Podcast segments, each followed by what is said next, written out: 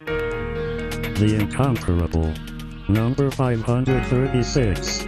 October 2020. Welcome back to The Incomparable. I'm Tiff Arment, your guest host this week because Jason didn't want to play zombie games with the gamer kids. We are here to talk about The Last of Us 2, released on June 19th, 2020, the long awaited continuation of The Last of Us, which has been covered right here on episode 208 back in 2014. Joining me on the panel today are two apocalypse survivors, Brian Hamilton. Hello, Brian. Oh, sweet. I found some pills. Hi, how are you? I know they're just lying around. Just just pop those pills. And we also have with us John Siracusa. Hey John. Hello, Tiff. May your survival be long. May your, death, your death, be, be swift. swift. oh, I think you got the better end of that than I did. I did. So, to get right into this, this is a third person action adventure game produced by Naughty Dog for the PlayStation, if you don't know what we're talking about. And this game, the second in the series, picks up five years after the original left off. The game becomes a revenge story, and through a series of flashbacks mixed in with current time gameplay, it fills in the gaps since we last saw our two main characters, Ellie and Joel, when they were leaving the Firefly base. Before we even get into all of this, I want to sound that spoiler horn kind of right away because this is the second game in a series. And if you haven't played this game, we're going to spoil it all because there's a lot to talk about. So, um, all right, let's let that horn ring out loud and proud and uh, we can start talking about this epic game. Here we go.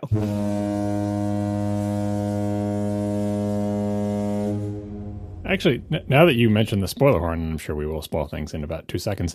There are some things to talk about this game that that aren't particularly spoilery, and that's just sort of the mechanical stuff that I feel like we can get out of the way up front. And also, I think it's mostly positive. Sure. Uh, like how this game looks and plays. Obviously, it plays a lot like the first game. It's not like they changed it into like a text adventure or something. Like, like you said, it's a third person action game. Um, it's been so long since I played the first game. I didn't go back and replay the first game before I played. It's been so long since I played the first game. I don't actually know if they changed anything about the controls from the first to the second, but what I do know is that my experience of playing the second game, I felt like, boy, they really perfected this control scheme because none of it. I remember playing the, the first game and it, sometimes it felt awkward and I would get lost in the menus when someone's chomping on my shoulder and I'd be like, oh no, I couldn't get to the right weapon or I hit the wrong key or I meant to throw something and the person ducked or whatever. And in this second game, if they didn't change the controls somehow in my sleep since the year since the first game, I've learned them. Uh, but if they did change them, I think they streamlined them because I found these controls very intuitive and they just disappeared and I had I didn't struggle with them at all. Even though I think they're just as complicated, they just disappeared for me. Uh, uh two questions for you two. Emma, did they change the controls from the first game and how did you feel like this game felt while playing it mechanically? I did replay the first one prior to the second game, and to me, even though I know there were some uh, gameplay tweaks and mechanic uh, changes in the controls, to me, it felt exactly the same and played exactly as well. The Last of Us uh, 1 is my favorite control scheme I have ever played. Uh, when you're holding that PlayStation controller, the tactile way that when you push a button and something happens, I know this sounds geeky and dumb, but the, when you hold the controller and something happens, and the way that you squeeze the controller to stab somebody or shoot a gun or grab someone in a vice grip, it really feels like the controls replicate that same physical feeling in your fingers in a strange way. Mm-hmm. Uh, my f- single favorite uh, gameplay mechanic ever. And I think that other games have done this for sure, but The Last of Us is where I first saw it. R3, clicking in the right stick to be your light, is exactly the same uh, tactile feeling as clicking the button on the yes. light that you have in the game. And it really ups the immersion for me. Yeah, I love that. I also love when you have to shake the controller and hit it against your hand when it yes. like when the light goes out. And they don't even do it too often, you know, they don't overdo that. It's every once in a while that it like kind of flakes out at you and you got to bang it on your hand. That's such a great thing. I love it so much. But in terms of the controls, I know that they added a couple moves. Um, they've added like the going into the prone position when you're kind of um, walking around stealthily through the grass. That was an addition to the gameplay. And but for me, the aiming mechanic is kind of one of the best that I've seen around in a game. And it's just, you don't have to have auto aim on for it to feel manageable. I know some games it feels like that they make it so incredibly difficult like on the the regular settings if you just kind of have the settings on the default settings it has the sensitivity is down but the auto aiming is off and I find that going through this game aiming and using the weapons and being able to manage the landscape and and focus on something it's done really really well where you feel like you have a lot of agency over the weapons as opposed to it just either happening to you or you're struggling to get anything to aim and the only way you would be successful is through some like melee combat or something like that. So this game gives like a great balance between wanting to use stealth, wanting to use the weapons and uh, wanting to use some like hand-to-hand fighting. Yeah, this this genre and this type of game from the studio in particular, it's difficult to make a control scheme because there are a lot of things that you're juggling. It's not just run, point, and shoot. You have lots of inventory to manage you have multiple weapons, you have ammo for those weapons, you have reloading of them, then you have crafting of other weapons and also ammo for the weapons that you're managing over there. And then you've got all the player controls, which are fairly complicated in terms of going into cover and, like you said, going prone or squatting, walking, running, listening, you know, turning the flashlight on and off, all of those things all have to be managed at once. And unlike a lot of games in this genre, bringing up menus does not pause the action. So if the menus are clumsy in any way, or you, if you get lost in them, or if you're not able to do the thing that you want to do, like if you have in your head, I need to switch to shotgun right now, and you tr- like you try to perform that action and you end up like somewhere else, or it doesn't switch to shotgun, or it switches to a different gun and starts a reload animation. That's frustrating and takes you out of the game. So what they've accomplished, I think, with this control scheme, and maybe it is the same as the first game, but maybe they just tweak the timings, is to do to the highest extent possible to get that out of your way and just make it so that after you learn the control scheme, it more or less flows naturally. Some of that I think is the game knows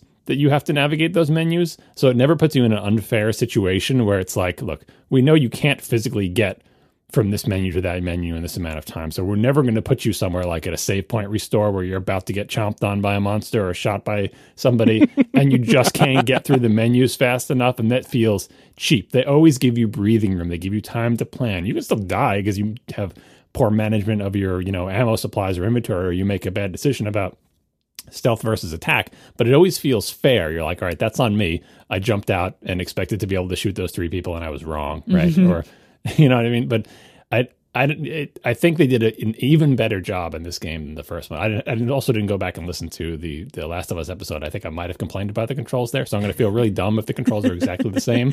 But they felt so much. You got better. better, John. That's what happened. You became a better gamer. I mean, that's yeah. what I'm saying. It could have that could be the case, but I haven't played any Last of Us game. You know, this is I I stopped played that game, and then there was a multi year gap, and then I played this one. There's been a lot of Destiny between then and now. Total, totally different, totally different thing. You know what it might be? It might have been watching other. I watched you play through all of Uncharted Four, like on Twitch. Oh, right? Oh yeah, and watching watching you sort of drive the aiming reticle, for example, I think might have also helped. You know how you like it's like visualizing in sports where you visualize pulling off. If you just watch yeah, someone else muscle do memory, it a lot, yep. you can learn techniques because you speaking of aiming, it's one of the things they do in all their games. Like the aiming reticle, it has a lot of. It's not just like you're aiming a mouse cursor, right? And one of the particular mechanics they have is like kind of a breathing bobbing depending yes. on like yep. how good your skills are and how good the gun is and there's all sorts of crafting mechanics to improve that but you have to kind of play the bob where if you're if you're on horseback or in a vehicle and it's bouncing up and down and your thing is bobbing and it's going by the person's head you just if you try to wrangle that and get it on their head you're never going to get it you just have to you have to ride the bob and just when the thing sweeps by their head then hit the button and it's really satisfying when you pull that off I think one of the things that this game really benefits from as it pertains to Naughty Dog's really close relationship to Sony and PlayStation is the fact that they can optimize for the PS4 controller and know that you can at any time go over to the D pad and change things up in your inventory or very quickly open up the options menu to do crafting. Uh, this game's crafting mechanics and ammo switching and weapon switching mechanics are the most complicated I can handle in any game. I'm starting to play PUBG a lot more now, and it's uh, whew, it's a far cry from how well designed Last of Us's uh, design weapons uh, interface is. And I really appreciate that they're able to optimize for a single controller and a single experience on the uh, PlayStation.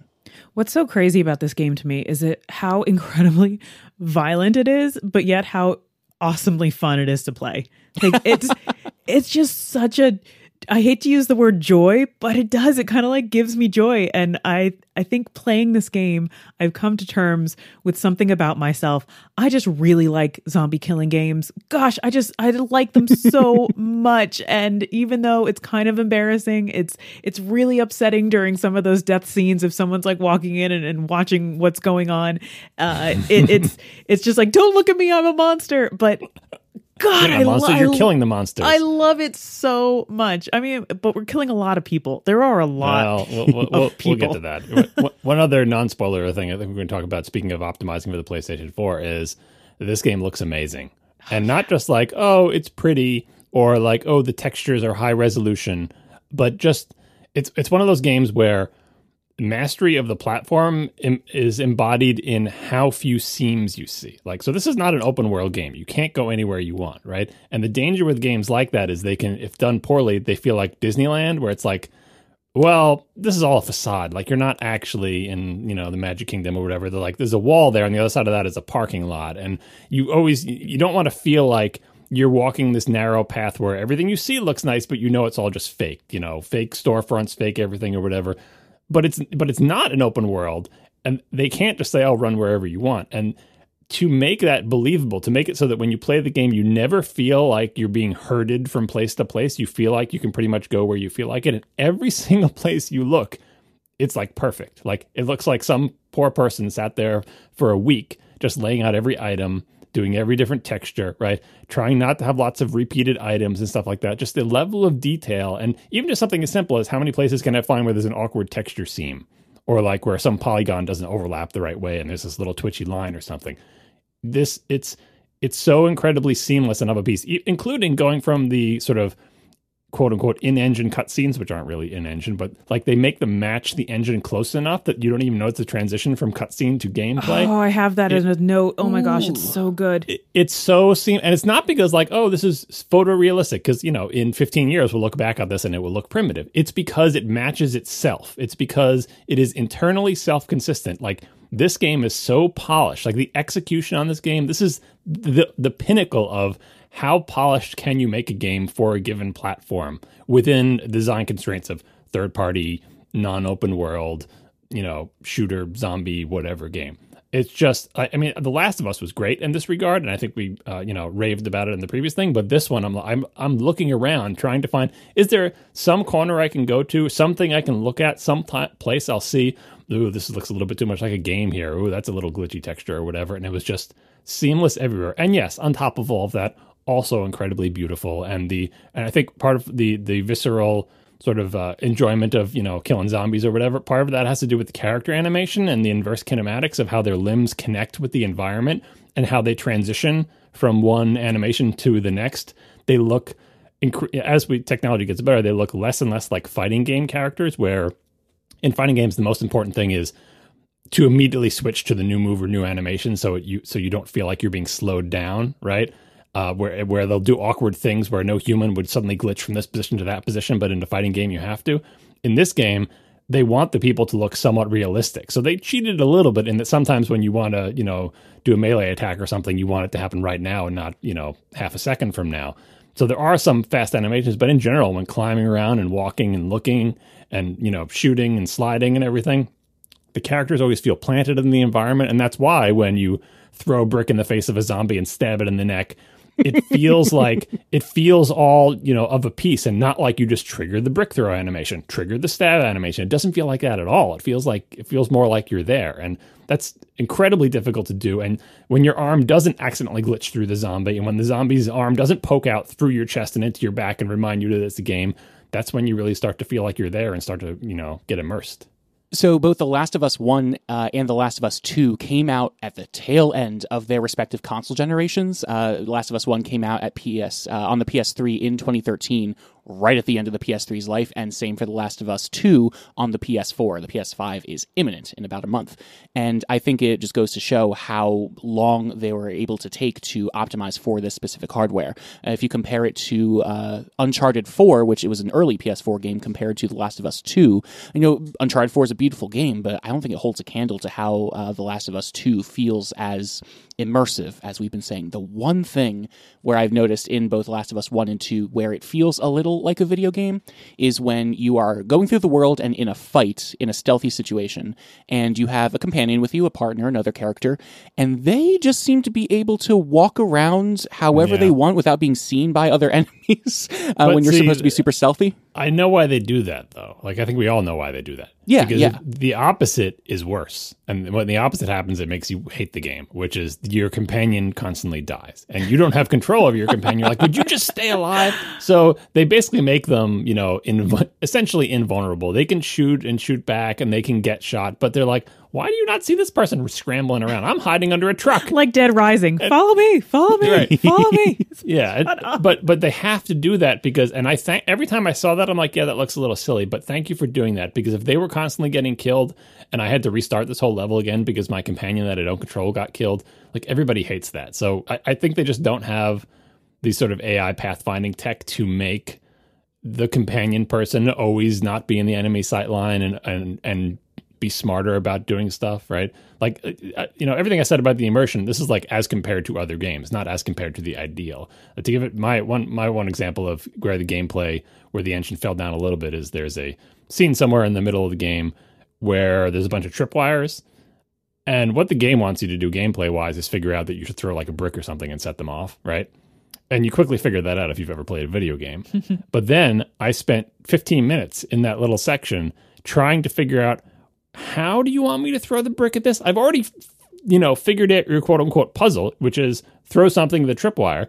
But two things were against me. One, bricks don't regenerate. The whole floor is littered with bricks, but not the one special brick that you can pick up, right? so if you throw it, if I aim at where I think the tripwire is and the and the brick lands, I think right on the tripwire and it doesn't go off, now I have to restart be, be, or blow myself up because there's no other brick that I can reach from this area and I threw it at the wrong spot where game do you want me to throw the brick at the tripwire? It's that type of sort of gameplay glitches that this game mostly avoids. Like that section stands out because it's the one place where I was sort of fighting with the game instead of playing it, despite the fact that I had already done the the puzzle solving that the game wanted me to do. The execution of it fell down a little bit there, right? So mm-hmm. that's I, I give that as an example, as a counter example of like that type of thing. Generally, does not happen elsewhere in this very long game. So one thing I do want to go back to what John brought up, the idea of the transitions between the regular gameplay and then the the cutscenes. Gosh, those moments are really what took it. I it that that just inspired me. It was just so wonderful because you would jump off of a ledge or something and you had the agency over the character to make that first jump. And so you jumped over the ledge or the fence and then it would trigger a cutscene. But you're standing up as if your character would normally stand up in the regular world in the gameplay. And all of a sudden you're in a cutscene. That is so wonderful. And the same way coming out of the cutscene and going back into the gameplay, it was almost like all of a sudden, whoa, oh, oh, I gotta, I gotta do this now. I'm, I'm back in the driver's seat. And I just, I really liked that it didn't just give you a, you know, like a Ken Burns like transition. Now we are doing the cutscene. Here is the movie you will watch, and then the movie is way better animated than the actual game. It, it just, it let it be completely seamless. I mean, there were even moments in the cutscene, a lot like Uncharted, where you kind of have like those minor interactions where, oh, press square a thousand times. But other than that, like it was just so great to see those transitions happening in such a seamless, flowing way. And in addition to that, like just like John was saying, there were moments like you cannot see the seams. You look through a window and it looks like the world goes on forever. There is so much detail in the art style and in the world. Like you, it looks like you can go into so many rooms and then you just can't. Like it blocks you off. But it, it looks like you can get there. And sometimes if you spend enough time, you can get there. Like you find a way, there's a door behind a thing and you go this way and, and you jump up over a little wall and oh wait, I can actually get into that room. And that's what makes this game so tricky in that it makes it look like there's so much more to explore but it, you can't get to a lot of it, but some you can. So it's like you end up spending so much time walking around. That's where I spent a ton of time was just walking around trying to find my way into a lot of the p- parts of the world that like you can actually get into. And one of the criticisms of this game was how it wasn't open world enough for some people, which I think is crazy because I mean, not every game needs to be open world, but a lot like the scenes where you're walking around Seattle and you kind of have a map and you can go to a lot of different locations and and this is kind of the moment where it feels the most open world in all of the gameplay in that like you have a chance to explore a lot of different areas that was was great. I love that. And I think that it followed that through the rest of the game where there wasn't just one way to like make your way down a hill. There were two or three paths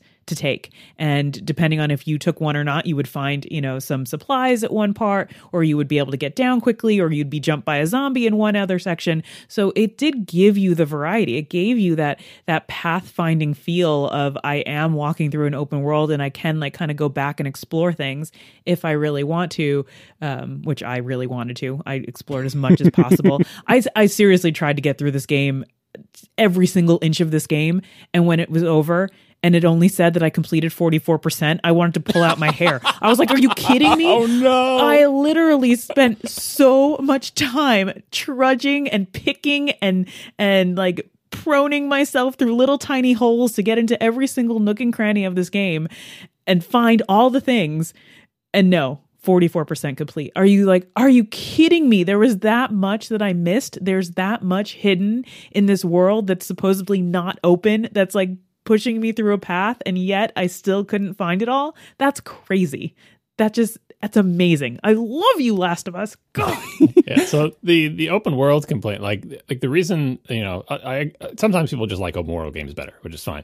Um, but currently with current technology and uh, game budgets, you can't make an open world game as detailed as this. Like eh, you know, this game is huge and the level of detail, the level of just graphical detail and geometry, even if a lot of it is stuck, like, oh, I can only up, open up two drawers in this kitchen. Yeah, you can only open up two drawers, but those two drawers look amazing, right? Everything in this kitchen looks amazing. No, it's not all interactive, but you cannot you cannot finish a open world to the level to the, to the level of shine that this world is finished. So it is it's this type of game. That's the trade off you get. There are fewer places you can go.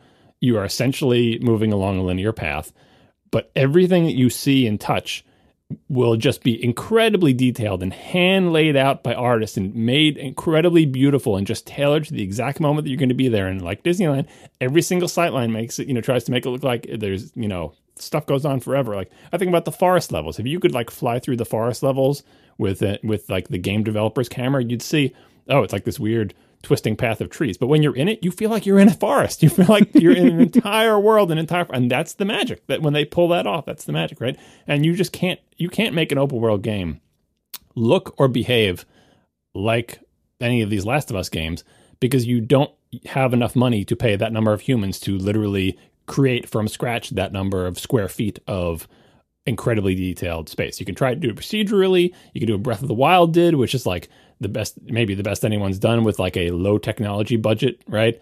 To try to make it feel like the the world is interesting, but no corner of any of those open world games looks remotely as good as just pick a random direction on any level in The Last of Us and take a snapshot of it, right? So When when I'm playing this type of game, I know what I'm in for. I'm not I'm not sad that it's not an open world game. Instead, I'm enjoying the things that you can that you can do when you don't have to cover 700 square miles with with the same level of detail. Did either of you get the crazy jump scares when you accidentally knock over like a lampshade that doesn't have the interact button? It would scare the crap out of me.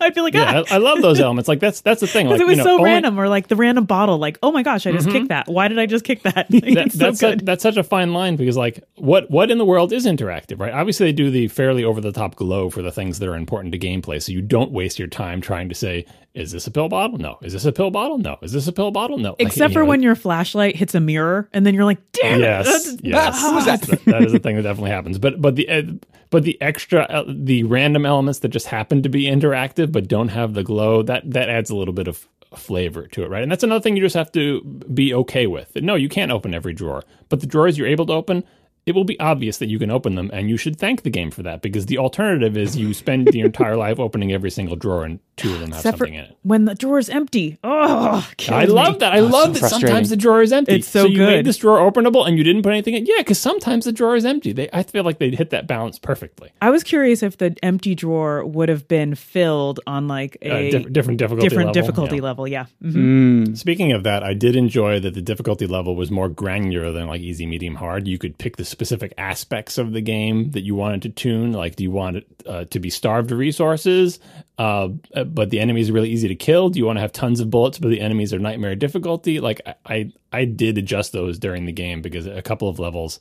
I went, I tried a few times, and I just kept getting killed. And like, you know what? I need to, I need to tune some of this, or like, I'm at, I'm completely out of ammo. I need to at least turn up the ammo thing so I have a fighting chance. Oh. And again, I thank the game developers for doing that. There was a moment uh, which was apparently optional because my roommate, who also played through The Last of Us 2, did not get this moment where you are at a crafting bench uh, and you're upgrading your, your gun or whatever, and from behind you, enemies will come in and rip you out of that animation and that menu. I had that too. Oh my god, it was incredible. And it's no secret that I do not enjoy most AAA games. I like the smaller indie ones that do the stuff that The Last of Us and The Last of Us 2 do, which is perfectly polish every centimeter of a smaller world. I actively dislike open world games most of the time, with Breath of the Wild being the exception. And I would trade hundreds and hundreds of hours uh, in Skyrim for one or two Last of Us's because oh my god, it's so much more bang for your buck and so much more like no AAA game that I have ever played, save for maybe Uncharted 4 if I ever played it, uh, has the courage of its convictions to do the things that The Last of Us 2 does in a AAA game, narrative wise, story wise, and artistic wise. I feel like this game in particular and this franchise, they have this wonderful balance between this incredibly brutal shooting game and then this also incredibly beautiful story that it gives you a break in between a lot of the action. So you'll be like absolutely like blowing up everything you could possibly find and killing everything in your sights. And then you'll have a scene where you get to breathe a minute. You get to like walk around a museum. You get to you know interact with the environment and there's absolutely no combat. And it's it's like this you get to breathe for a second. You get to know the characters. It's not high adrenaline all the time. And I really love that about The Last of Us and and especially this this particular um this particular one The Last of Us 2 because it really it doesn't pull you out of the action. It gives you a break from the action and it balances my personal love of the combat games and these like more artsy let's just like chill and interact with everything games. And i know that that's another like criticism of it. It's, people get upset that it's not all action all the time. And it's like and to me that's what makes this game extra good in that it gives you both of those things and it satisfies like both parts of your brain It lets you trade your adrenaline for tears. Yes, it does. Here, cash in your adrenaline points. Buy these tears. Are we ready to talk about the story now? Because this is this is where I have some complaints. Oh, yeah. Let's get into it. Oh, complaints. Hmm, okay, let's get into it. Yeah, yeah. Well, I I didn't have an opening statement for this podcast, but I feel like I have an opening statement for the story section. Okay. Um, let's uh, fire off the rocket into the spoiler horn. Yeah. Um, so we, we've already mentioned that this game, you know, it's not an open world game. There, uh, this game, like uh, most Naughty Dog games in this sort of genre, um, they they have a linear story. Like, there's nothing you can do to change how this story is going to play out. And some people that sounds upsetting. It's like, oh, why would you ever do that? Why not just watch a movie at that point? Like, but it, you know, anyone who plays games knows that's ridiculous. Like, first of all, a movie doesn't stop uh, because you're bad because you die, right? Like, and you can definitely Can't be bad at watching movies. You can definitely die in these games. Whereas, no matter how badly you watch a movie, it will pretty much continue the way you expect it to continue. I Um, do appreciate the multiple death scenes, though. That's very helpful. Yes, And, uh, yes, if you- you die multiple times. There's many, many different ways to die. It's yeah. Um, but anyway, th- like there is a there is a linear story that you're going to go through, right? So it's not one of those games where your choices matter and you can have different endings and you can decide you're role playing a character and you can decide whether you want them to be mean or nice. It's not that type of game at all, right? Neither was The Last of Us Part One. And in games like that, when it comes to the story, the thing that the story has to accomplish is it has to sort of bring you along with the characters so that every time it asks you to do the specific one and only thing that's going to ask you to do in big character moments save this player, kill that player, you know, go with them, leave, whatever. Like, whatever you're going to do, again, it's not your choice. The game has already chosen for you. They need you to be in the correct headspace for that story beat to work. It doesn't mean you need to identify with the character. It just means like wherever whatever headspace or maybe whatever multiple headspaces that the developer thought these is this is these are the kind of thoughts we want the player to have this moment. We want them to be sad this happening. We want them to be happy this is happening. We want to be angry at this person. Right? In general, there's something they want you to be feeling. And in particular, I think you want to feel you want to understand all the characters' motivations. Even if you don't agree with them, because that's where you can be in two different headspaces. Either you're going to love this character or hate them, but you at least want to sort of like if if there's something in your head that the game developer totally didn't anticipate, that might be a problem because the story's going to play out the way it's going to play out, and if you are not on board, it's not going to work for you. And I bring this up because at, at uh, the end of The Last of Us Part One, which we're also going to spoil at this point, lots of people weren't in, in along with the developer in the correct headspace at the ending scene where Joel comes in and there's Ellie on the on the the the you know operating table and the doctor, and the game demands that you kill the doctor, right? That's you have no choice. In fact, that sets up the whole second game.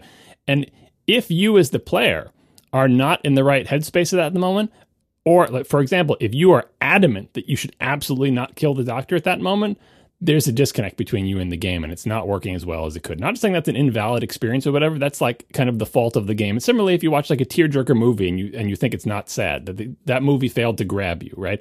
These games where they have a linear plot have to bring the player along at each story beat because if it loses you or if there's a disconnect, the game is not as fun to play, not as enjoy, not not just fun, but is not as as sort of a good experience, not as an emotional experience if you have that disconnect. And in The Last of Us Part 2, there are several major structural elements of the story that, for me personally, and for a lot of other people who have reviewed this game, did not bring me along to where they wanted me to be for the various story beats. It doesn't mean I wasn't able to appreciate the game and the characters and especially the performances and you know everything about the game is amazing, but particular story beats I was not on board with, and I think are weaknesses in the storytelling because it's not just me. Like it's my criticism is similar to the criticism that every review that had any criticism of the story said more or less the same things. That makes me think that this game falls down in this area.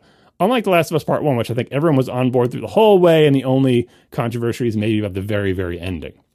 But the whole beginning and middle, and the relationship between Ellie and Joel, and what they're doing, and you know the the evolution of the world and the, the, the beginning part, everyone was all on board with that. Whereas this game, at, at many, many points, has characters doing things that do not work for me. So I have something to say about that feeling. And I agree with you. I, I've I experienced those gameplay moments in the story and in the plot um, also. But when I sit back and think about it, I feel like the game was doing something very clever here in that it was making you do those things that you did not feel right about doing on purpose. Like, I feel like not every person, when you go into a situation, you don't have all of your convictions behind you all the time. You aren't 100% sure of all of your actions and all of your decisions. Those ones that you do feel 100% about, you're great. You do it and you move on. The ones where you hesitate and you're like, I really don't think I should be doing this, but yet I'm going to do it anyway because this is what is happening to me in this situation. And then you force yourself to do it. Those are those moments that change you drastically. And I feel like when you think about the end of the the first last of us when you have to kill the doctor even though you don't want to most of us are good people playing these games and we're like wow totally we really should doctor, not kill the doctor. I want to kill him. I can explain later okay. i think i explained on the first episode. Anyway go on. But still like you you get forced to make this decision. And so you end up killing the doctor and then that ends up being like oh crap, I made this decision and now I have to live with it and I have to follow through and now I have to kill everyone in this hospital. and I feel like this that happens a lot of times in this game and we see that in Ellie's character as she develops. She doesn't want to do a lot of the stuff that she is doing as she's going forward and we will we'll get into the plot and the motivations and everything. But like as she's moving forward through this game, I feel like she is driven by her revenge and but she's being put into situations where she's like i either do this thing that i do not feel that i should be doing and us as the player feel the same way. It's either i i do it and even though i don't want to and i keep going or i don't do it and i die. And it's just we're put into that situation and we're forced to make these hard decisions. And I think we see that in the end where we even have a flashback moment where Ellie kind of has PTSD over all the stuff that she did. And I think that they wouldn't have put in that important little scene and that nod to the actions of these characters had an effect on them. And I've never seen that before in an action adventure game where the character, after going through some incredibly brutal stuff, actually has feelings and and feels bad about it and has trauma from all of this stuff from the things that they were forced to do. And so that's where i feel like that that disconnect between the player and the character and like the idea of i don't really feel right about doing this i think that that's built in and that's kind of intentional and that's kind of genius See, I don't, I don't have a disagreement with what you describe, because I think it's one of the valid headspaces. You can, uh, one of the valid headspaces is you agree with what the character's doing. The other one is that you're reluctant, and they force, and the game forces you to do something that you don't want to do. Either it's because it's a character that's evil, or because it's a character that's uncertain. Right? Those I'm all fine with. It's the ones that don't seem explicable to me within universe. It's like the the confusing ones. Let's get into specifics now, because you know we've already fired off spoiler how long ago. Right? Um, so the the main sort of oh, so we have Abby who's going, who's the, the daughter of the doctor, and she has a fairly straightforward motivation: is I'm going to kill the person who killed my dad. Right? Totally makes sense. Right? We don't know that when we meet her. It's very clever, you know, the way the story plays out or whatever. Her motivation at that point makes some kind of sense because you're just meeting her and you're like, obviously Abby's the type of person who holds a grudge because she brings a band of people across the whole country. She's going to find Joel and she's going to kill him, right? So, but that's all we know of her, right? Ellie, on the other hand, has never been established as someone who has this incredible drive to for vendetta, right? That's placed upon her by the story, but the story like the, the game doesn't feel a need to explain that. It's like I played a whole game as this character and she was not revenge driven and you haven't shown me anything that has happened to her that has made her revenge driven. And yes, she loved Joel and everything. But and maybe she would set off enough to try to revenge uh, to get revenge against him, the game never convinced me that each additional step that she was going made sense for her character, especially in light of everything else that was happening with her character. Her relationship with uh, what's her name? I always forget Dina. the character names. Yeah, her relationship with Dina, right? The uh, the other the people that she's encounters along the way, the you know the the fact that Dina ends up uh, being pregnant, uh, you know her her friend Jesse, you know like the whole at every step they make like yes it, it's it's awkward for us to do or it feels bad to do a thing that we don't want to do. I think ellie wouldn't want to do it either and there's not enough in-game motivation for ellie to be doing it. It's not that i disagree with controlling a character that's doing something that, that i wouldn't want to do. I don't think ellie would do those things. And it, it very you know and and they do that not just once or twice or three times but like way past the point where I thought they would. Uh, you know, the, the big one is obviously she's back on the farm. I honestly thought that was going to be the end of the game. Same. Because what possible motivation could she have to go out there again? The PTSD is the reason she would stay. I'm not going to go subject myself to that. I've got, you know, I'm shell shocked. I got to stay down on the farm and chill out and, and, find a way to get over this. And then the heel turn of Tommy, who at various points was arguing against going and wanted them to come back. Now he's got to come in and he's going to guilt her into going out again. There's no way she would leave that farm, and there's no way Tommy would try to make her leave that farm because that doesn't make sense for those two characters. Yeah, that's that I mean part, that's my personal opinion. That part but was like, tricky. Yeah. Right. So like I know the game wants these people to have to do these things, the disconnect for me is inc- I increasingly felt like it's not that I disagree with what you're doing. You disagree with what you're doing, Ellie. You are being dragged along by the script, and I know Ellie, you wouldn't do that. And Tommy, I don't know what if you're a Tommy's doppelganger that comes in and to, and trying to tell like there's no way that these characters would do that thing, and it just it it really took me out of the game. I read Ellie leaving the farm as her not being able to enjoy her life on the farm because of the PTSD. Not that the PTSD Hmm. would keep her away from the violence in Seattle, but that her PTSD is making telling her she doesn't deserve a Right, relaxing life on a but farm. she doesn't actually want revenge, especially that she didn't want revenge earlier. Like, but now she certainly doesn't need to go kill Abby. Like, uh, there's no reason. Here's the thing: like, in, in when you have these plots where people do these Herculean things, where it's like, okay, this is a little bit over the top. The, I think the ones that work the most for me is if you're going to rescue somebody who's still alive, because then all the ridiculous things you do, and you're willing to sacrifice everything, and you know, leave your family and leave your job and lose limbs and just because you know at the end of that is this one person that the game really wants you to believe that this person really loves that person. They're just going to go after them no matter what. That was kind of the Joel and Ellie vibe at the beginning of the game. And it's a little bit over the top and it's silly, but you know that if you accomplish this, what you get is you rescue the person or you don't and it's tragic. But either way, there's something at the end. This, what do you get at the end of Revenge? Nothing. We all know that. We all know uh, revenge is hollow. Ellie knows that. More, should know that more than anything, having lived through the first game and everything. And yet somehow we're led to believe that she's going to go like this is what she's going to do. Fine, she leaves the farm, can't handle it. With Dina's got PTSD. Fine, go after Abby. Why? You don't care about Abby anymore. You never want to see Abby again. You never cared about Abby, and when you're done killing her, you know you're not going to feel better. And what's the point? But she doesn't kill her, and that's the big like emotional punch in the gut.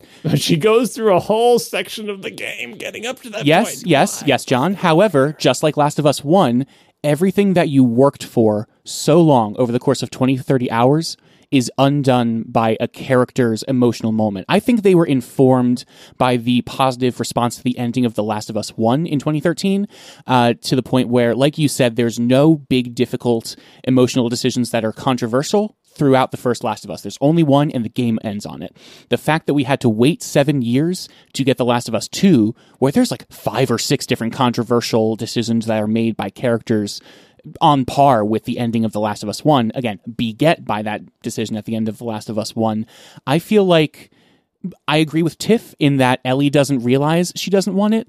And we are still along with the ride for her because we have to, because the backbone of the video game is that you have to do the thing. There were times where I didn't want to do something in the game, and so I didn't, and then I died. And you, I restarted a few seconds earlier, and it turns out you have to do it in order for the game to progress. And I think that is the beauty of the ending. Yeah, I tried not killing the dogs. yes, same. I'm like, I don't want to do it. And I think that's the beauty of The Last of Us 2 is that when she has PTSD on the farm, she doesn't want to go kill Abby. She wants to be back in the violence. And the only thing that she realizes she has to chase in that world is killing Abby. And when that fails, when she realizes that she's gone through everything and doesn't want to do it regardless, and comes back missing two fingers, which really wrecked me. Oh my God Oh god, me too. and she couldn't play guitar anymore.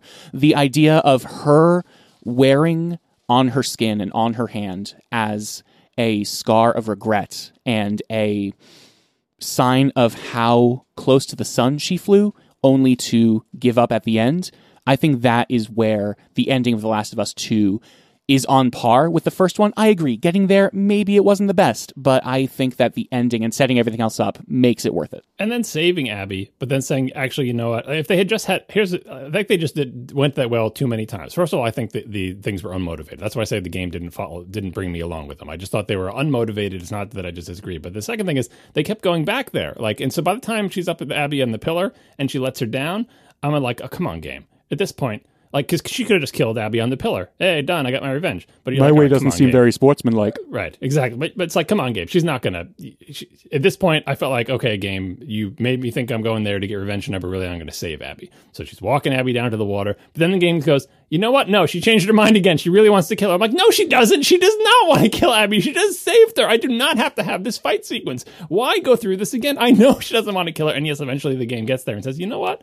This revenge is going to be hollow, and Joel wouldn't want this. We all know that. You know that. I know that. Every anyway, this is. I don't want to belabor it. This is. This is. It's not. Like I'm saying, it's like this was my experience playing the game. A lot of people had similar experiences. Doesn't mean that this story can't work because obviously it worked uh, for the two of you better than it worked for me. It's just that I feel like this this story seemed to work in a smaller percentage of people than the first one, and it may also be because in the first game, every part of it worked for me. I think everything wasn't undone at the end of the first game. I wanted to kill that doctor because I think the first game, at its most successful, puts you into Joel's headspace, which is easy for me because I'm a dad, whatever. it puts you into Joel's headspace and says, you know what? on the one hand, saving my new daughter figure, who means literally everything to me, that I spent the entire game protecting and, and saving, and who also saved my life. And on the other hand, this doctor tells me in this dingy hospital that they're going to save the world. And me in Joel's place says, You don't know you're going to save the world. You think you are, but you're going to kill my uh, surrogate daughter without asking her permission while I'm around? No, I'm going to kill you, and then I'm going to lie about it. And I would never regret that decision. Just like Joel said, I would do it a million times again. And, and so that's just my experience. Obviously, other people had a different op- opinion at the end of Last of Us One, but Last of Us One brought me along the whole way. And this game, it was like we we are leaving you behind, and I just did not connect with, in particular, Ellie's decisions. Abby, on the other hand, and we should talk about Ellie versus Abby. Abby, I felt like was the character that I connected with more than Ellie in this game, which was interesting to me. Did, did you both hate Abby or?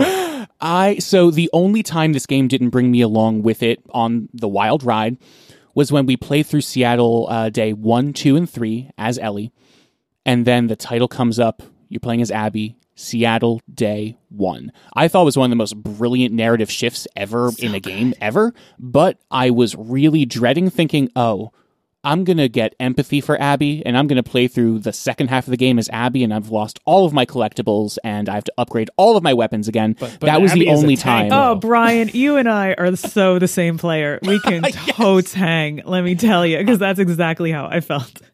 I was so happy to play as Abby, even before I got to know the character, just because she's so much better in combat than Ellie. And I was like, yes. I love that they have different fighting styles. They have different Yes. body types. That's a wonderful thing about this game. They are showing two women with very different body types, and it is such a oh, it's a damn breath of fresh air The to see this actually like be there, be accepted, not be like a thing. It just is like they're just there. I love that they have different weapons that they're able to carry. They have different fighting styles. Um, Abby does a lot more shiving uh, and a lot more, um, you know, crossbow action. And Ellie carries lighter weapons and she's more agile. Like it is a wonderful thing to see these two characters uh, after coming off of, you know, decades of video games where all you have is incredibly stacked, stu- super thin, barely clothed women who are running around games and they have no difference between them. And it's just, it's so wonderful to see these characters. And that is something about this game that feels so fresh and wonderful to me. And it makes me really thankful to play it because you're seeing two fairly aggressive, combative women. And it's wonderful because gosh sometimes you just feel like that. And it's it's great that they let these characters have emotions and body types and fighting styles and just they're they're full rounded people.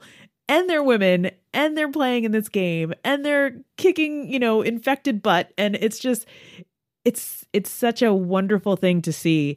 And then we get like this really great story to see women driven by revenge which is typically would have been like a male story but it's not. It's it's it becomes a person story. And i think that that's what this game says over and over and over again is everyone's just people. And i appreciate that to no end. I don't know how deep we want to get into this, but there is an extremely sexist backlash to the game criticizing its story in bad faith about the fact that they killed their big strong man from the first game and now we have to play as the wimpy feminist girl. Uh, You know how much we want to get into that? Zero amount, because that's so dumb. like there It's are so many, dumb. Yes, Yeah, there are many so dumb dumb. arg- arguments about no this game. total gamergate Yeah. backlash about this I don't game I don't about think that. either of your criticisms of the story are in bad faith at all and I agree with I I can see where you two are coming from but so many people on the internet just get angry that here's the other thing uh, I think that the reason The Last of Us uh, it's funny to me that The Last of Us 2's big dramatic emotional decisions were not heavily as criticized as The Last of Us 1's one big uh, emotional decision because they came from young women and not old men. Yeah, I, my favorite uh, ridiculous criticism of the game is there's no way a woman could have arms that strong. It's like, it's like are you kidding me it's the you seen apocalypse. Terminator They don't have enough. They don't have enough food or calories. Never mind, Joel is this gigantic powerhouse the entire first game when they're all supposedly starving. That's fine, but no, yeah, there's there's lots of dumb criticisms of the game. Um, I mean, they live. I- I they think we can live in a. aside. They live in a stadium, and there's a giant gym there. Of course, she's going to be ripped. Like she's spent like five years pumping iron. Like she's I been mean, amazing. the game went the game went through the lengths to show you how they got there by showing you the younger version and showing her getting stronger. Like they did all the they did all this legwork that they didn't need to do, and still people complain. That- Those all those ridiculous. Those arguments are ridiculous. They Yeah. did legwork on leg day. Every day is leg day. the, but, but it was, so with the character turned to Abby, Abby is an interesting contrast because like her character is established as being driven by revenge. So it's not like you have to say that's not like Abby because you don't know Abby, and the first thing you know about her is cross country revenge. I'm like, all right, Abby, cross country revenge. Let me write that down. Seems seems to make sense. But Abby has character turns through the game that makes you realize that she now that she's accomplished her revenge, she realizes it's hollow. She realizes that the war between the wolves and the Seraphites and everything is kind of pointless, and she changes her behaviors based on those learnings. And she has dramatic moments with saving Lev and Yara and the, the whole escape and so on and so forth. And so Abby, I feel like, has a character arc that carried me along the whole way. I also enjoyed playing as her, and I enjoyed the contrast with Ellie, the gameplay contrast, the personality contrast. I love the part where they have Ellie. Like, I don't know if you guys did this, but if you try to swim in that water by the aquarium with the big piers in it as Ellie, you just die. And then, then you get to play as Abby, and she just plows through it. And then she comes out of the water and she says, "Boy, that water's pretty rough." It was such a such a Oh, power move to make you to make you do the exact same thing with two different characters. And literally, Ellie, it's like instant death. Like you have no control over. it. Like you go into the water and it puts you into a death cutscene. But then Abby just plows through it with her giant arms. It's awesome. God, that reminds me of the moment in Brothers: A Tale of Two Sons, which I don't want to spoil, but very similar vibes. Yeah, yeah. I, I- I just loved it. And I loved playing as her because I guess my fighting style, at least in these type of games, is more like the Abby fighting style because I did so much better as her. I mean, obviously she's tougher, she's got more hit points, she's got better weapons, but I was just a killing machine with Abby, whereas Ellie, I did like, like her fighting style of being more agile and everything, I'm ba- and more stealthy, I'm obviously bad at. I'm I'm more of an Abby. I just go in with guns blazing. John has a ticket to the gun show. I, I love playing her, and I love I loved all of her friends. I loved all of her interactions with them, and that part of it really worked for me. The idea that you're going to play this other character, and then your quote unquote heroes will kill off all of the friends of this character that you've come to like. That that all worked for me, even though because at that point it's like, well, that already happened. So I'm already if I was mad about any of that, I already got over it. Now I'm playing as the other side, and I know what's going to happen. I know Abby's going to find Owen and uh, what's her name. Mel, Mel. May Owen, Owen and Mel on the ground, and and I, the whole reveal of like uh, Ellie not knowing that Mel was pregnant and Dina being pregnant. Like there's lots of scenes that play out really well, and I have to say the the acting in these games is I think it's I mean some people are like oh you it's it's because it's a video game and it's you know everything's relative like oh it's good acting for a video game. I don't know. I think these cutscenes and this motion capture and these performers, I think it's good acting. It's good writing, good acting. I was emotionally invested in these scenes, right? And I, I think it all worked for me. I think the, the relationship and the characters that were drawn out, you know, the whole people in the stadium and Manny and the, the relationships, you know, if you go around and listen to other people talking and everything like that, it wasn't just good for a video game. It was just playing good, right? I was totally on board with Abby's crew. I think it's so funny that we are praising a video game's acting for being genuinely great acting. Like 10 years ago, that would feel like, you know, praising a song for having great lighting design. Like, what? That, that makes no sense. Yeah, it's the, the march of technology. But yeah, you, and that's another thing that you can't really do in an open world game because you don't know what people are going to do. So you kind of have to have canned phrases and so on and so forth. Every ounce of this game is scripted and made intelligent and you know you can you can go to people in different orders and hear what they're saying and you might get some dialogue and not get other dialogue but it's all coherent. It never felt like now character will say line of animation. It's all just it's all just woven so seamless. I love the ones where you're walking around like you're going through the level and lev is talking to you about stuff. Mm-hmm. Like just phenomenal but and you can yeah. push triangle to get an extra line or two of dialogue at key points. And I can't imagine anyone not doing that. It- that's like Pavlovian. I see that, I'm like yes, yes, yes, yes. I'm like, Yeah, you like run I mean- towards it. You're like, don't don't go too far away. I want to hear you. exactly. If I, I felt like the way you felt, Tiff, that you only found 44% of the collectibles or whatever. I felt like if I missed a single one of those triangle dialogues, I'm going to feel really bad because that's like the whole game for me. I wound up liking Abby and her crew eventually, but I spent the first few hours playing as her, wishing I could be playing as Ellie again and advancing that storyline. Uh, there were still definitely things to discover about Seattle and about the world, and especially about the Seraphites in Abby's storyline as well. But I really, it took me a while to warm up to Abby and her crew because I was really wishing I could play as Ellie again. And the idea that when you plot out, you know, if you dialogue both stories separately on a piece of paper, they look extraordinarily similar. But what The Last of Us 2 does does uh, so magnificently is intersperse things back and forth with both cutting back and forth between the two characters and cutting back and forth between time. There wind up being four different stories, past and present, Al- Ellie and Abby. And I think the way that the game moves back and forth between them, my favorite of which being the reveal midway through the game that Ellie knew the whole time we've been playing her that Joel killed the doctor and took her away from the hospital. And I think that when the entire time I was playing, I was waiting for the other shoe to drop for when Ellie finds out that she's been going to Seattle and murdering people and doing all these terrible, terrible things to avenge someone who betrayed her so. But turns the heck out. You realize that she's known the entire time. You mean saved her life? Not betrayed, but saved her life? Is that what you mean? she wanted her life to mean something, John. yeah. Th- so this is one of those like you know have like misunderstanding based romantic comedies, and you're like, oh well, that's just part of the genre. Like this is not really a fault of the game, but if you but if you think about it, you're like, well, at the end of the first game, if you had just woken Ellie up and asked her permission, Doctor, she would have said yes, and we all would have saved, you know, according to the game, possibly saved humanity. But because you insisted on not even asking her, that's why you're all dead. Because that's a no no. Gotta have consent. There's got there's know, gotta it's- be it's like- consent. like it, it's the whole thing. She even had her daughter, as we find out in this game. Abby came in and said to her dad, "You know, if it was me, I'd want you to do it." Right? Ellie would have said the exact same. We know Ellie would have. She says it in this game, right? So it's not speculative. We know they both would have volunteered, and if she had volunteered, she would have made Joel accept it because Joel does whatever she says because because that's their relationship, right? Anyway, I, I this the the multi timeline thing. It's not just four timelines, young and old. There's like seven different times that are interleaved with each other because they, they do flashbacks that flash back into the middle of a different flashback at a certain particular point. It's incredibly complex. It's very very well done. I think again they went back to that well maybe one too many times. I'm not saying they. I think they did it well every single time they did it. It made sense. It made dramatic sense, and, and they fit together. But they did that so much. And and when I was playing it, I more or less knew that Ellie must have found out because it's clear that they, it, from the very, very beginning of the game, it's clear that Joel and Ellie had had a falling out. And what are they going to have a falling out over? You know, it's because she found out what happened. At the, I mean, at the end of the first game, basically tells you that. At the end of the first game, Ellie talks to him, and you can tell she doesn't really believe him, but she's going to go along with it. That has to be what their issue is, right?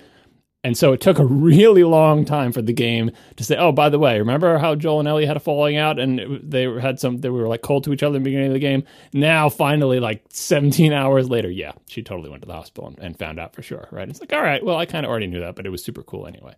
Um, but that, yeah, the flashing back and forward, if you diagram it, it is incredibly intricate. I I feel for the people who had to work on and write this game because getting all that right and connecting it all up down to the minute, down to the second, down to the hour, to have people believably in the places where they are, it all I think I didn't find any sort of places where they cheated it or made someone teleport from one place to the other. Yeah, and it didn't feel jarring ever. Yeah, like and when Tommy's there at the marina, it's like, yeah, that's you could you draw the timeline in your head and say this all makes sense. It all fits together. And even you know, how, how did uh, Abby find Ellie for that dramatic before they do the cut over to the characters? Well, it's because Ellie left the map there, and it's like the the for the brochure from the theater that she came, which was you know dumb move, but whatever. She just killed a pregnant person and was kind of you know so like it all it all actually makes sense. It's very well done. It kind of reminded me of Knives Out, where all the pieces more or less fit together and are intricately uh, you know designed. Can we just talk for a second? If we're talking about the flashbacks, I just really want to point out the one where they're going through the museum and looking at all the dinosaurs together, oh. and then they end up in the space capsule. Those moments in that, it's so beautiful and so great. The different things you can interact with, the way you can put on the helmets and you sound different inside of them when you're talking, the way uh, you it, you interact with all the little pieces that are in this like totally rundown museum.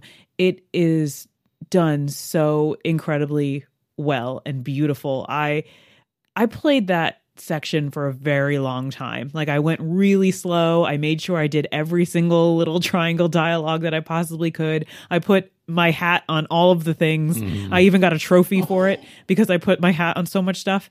Uh, it was like Did you did you climb the T Rex?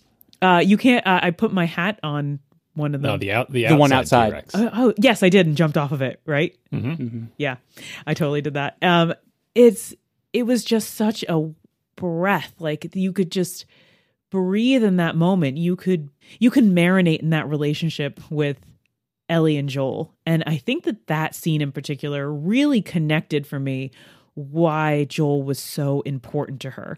And a lot of the driving force if we want to connect it back to what John was saying about like why is she so hell bent on revenge the idea that Joel being a father figure yeah that's good and all and and that obviously is Abby's motivation for revenge like she loved her father but the idea of thinking about Abby out there alive when she doesn't have Joel anymore to like give her those joys, to like give her those moments. He was the only one that knew her in any way to like bring her to a dinosaur museum for her birthday and and in the capsule with the with the um, music or the um the launch sequence that he she was listening to right? Wasn't that it on the on the cassette player? It was just like who else in her life would have given her that? And i think that those little cutscenes where we see her with joel really really make you understand the idea of Ellie having like a festering notion that's driving her forward of Abby gets to live while I don't have Joel. And it just continues to fester and like she'll let it go for a time and be like, I can do this. I can I can live without it. I can let her be. And then she has this flashback and we see what she had and then she remembers what was taken away and then she's motivated again to go after Abby. And I think that that's like what we see and where those cutscenes kind of keep that motivation alive in both Ellie and in the player. The fact that all of the things in those cutscenes are optional is it really shows the courage of its convictions that it has in this level design and in their uh, the way that they record and set up the space. It's amazing. I feel sorry for someone who just ran through the museum without in- investigating everything and throwing the hats on the dinosaurs. They don't get this game then. They just they just don't. exactly. Exactly, it's awful. My roommate, uh, is, who was also playing the game, uh, they did not jump off of the dinosaur, but they also uh, found other little triangle dialogue moments inside the museum that I missed. And I think the fact that they, even though, like we've said, it's not an open world game and it's not something you can really choose your path through, there's still so much variance from playthrough to playthrough. And the fact that they polished every single possible permutation of the dialogue, the level design, the uh, interactions with the hats and the dinosaurs is so astoundingly beautiful. Yeah, the the, the uh, museum level and a lot of the levels, I feel like do some of the work that this game kind of has to do as a part two, where they can't actually assume that every single person has played part one. Um, it, strictly speaking, I feel like the the museum scene and similar ones are redundant with the first game because like we'd already seen their relationship. But if you haven't played the first game, you're being asked to buy into this incredible relationship with the two of them. So you kind of have to make people see it and play it to live it, right? And you know, or maybe even if you played the first game and you played it a long time ago, right? Uh, we're also filling in five years of time here, and we're filling mm-hmm. in five years of time of like them not trying to cross the country for Ellie to die. Essentially, you know, like we are we're filling in the time where they just got to be humans together and and live instead of essentially survive as they were doing in the first game. And there's also the before and after. Uh, even in the, all the flashbacks, there's before Ellie's realization and after, like mm-hmm. before the falling out and after. There's the slow, the slow sort of you know coming out thing of uh, you know Ellie being interested in women, which was you know uh, which was started with the uh, was Left Behind uh, DLC to the mm-hmm. first game, mm-hmm. right? That all kind of works together there. I'm not on board with when when uh, Tiff was talking about how she feels like this scene motivates the revenge that headcanon all makes sense to me, but I don't think that was that wasn't in the game for me for the character. Like I think that would all make her sad. You've never wanted revenge, have but you? I think but the thing is I think I think not having Joel would make her sad, sure, but didn't for me was not it, I wasn't convinced that, that that her reaction to that would be cross country revenge. Uh, relentless revenge in that way. I think she would be sad, right? And even Abby, I mean, Abby had a more of an arc, but like Abby loses Owen who she cares a lot about. Abby loses all of her friends.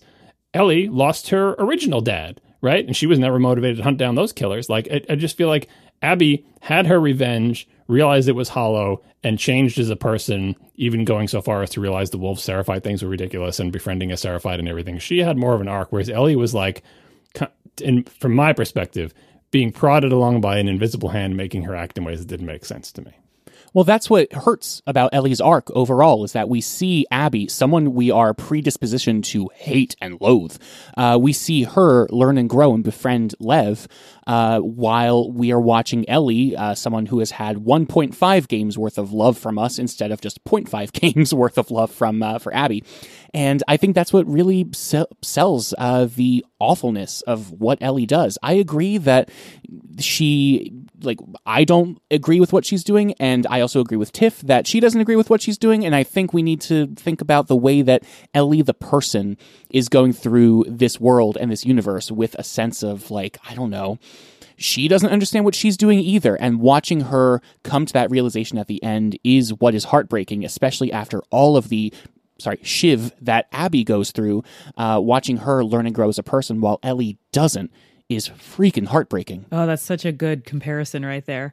Um, I want to hear what you guys think about the guitar playing. I've never cried more while playing a guitar than when I was first learning. I don't know. I can't think of a funny song to put at the end of that joke. I cried so much learning how to play guitar on the freaking PS4 controller. This is another thing that this game does so well, and most of these Naughty Dog games, there'll be a mechanic like that where if they used it too much, it would just be silly and annoying. They use it a tiny little bit, and you're like, oh, that was a fun little thing that I did. But they're totally setting you up. Like you don't know this yet, but they're setting you up, and they and the setup works so beautifully because they're like, oh yeah, I like when they add these neat little gameplay. Oh, I can put a, a hat on a dinosaur. Look, I can play guitar chords by pointing the little direction, and yeah, I see how that works with Joel in the first game and his guitar or whatever.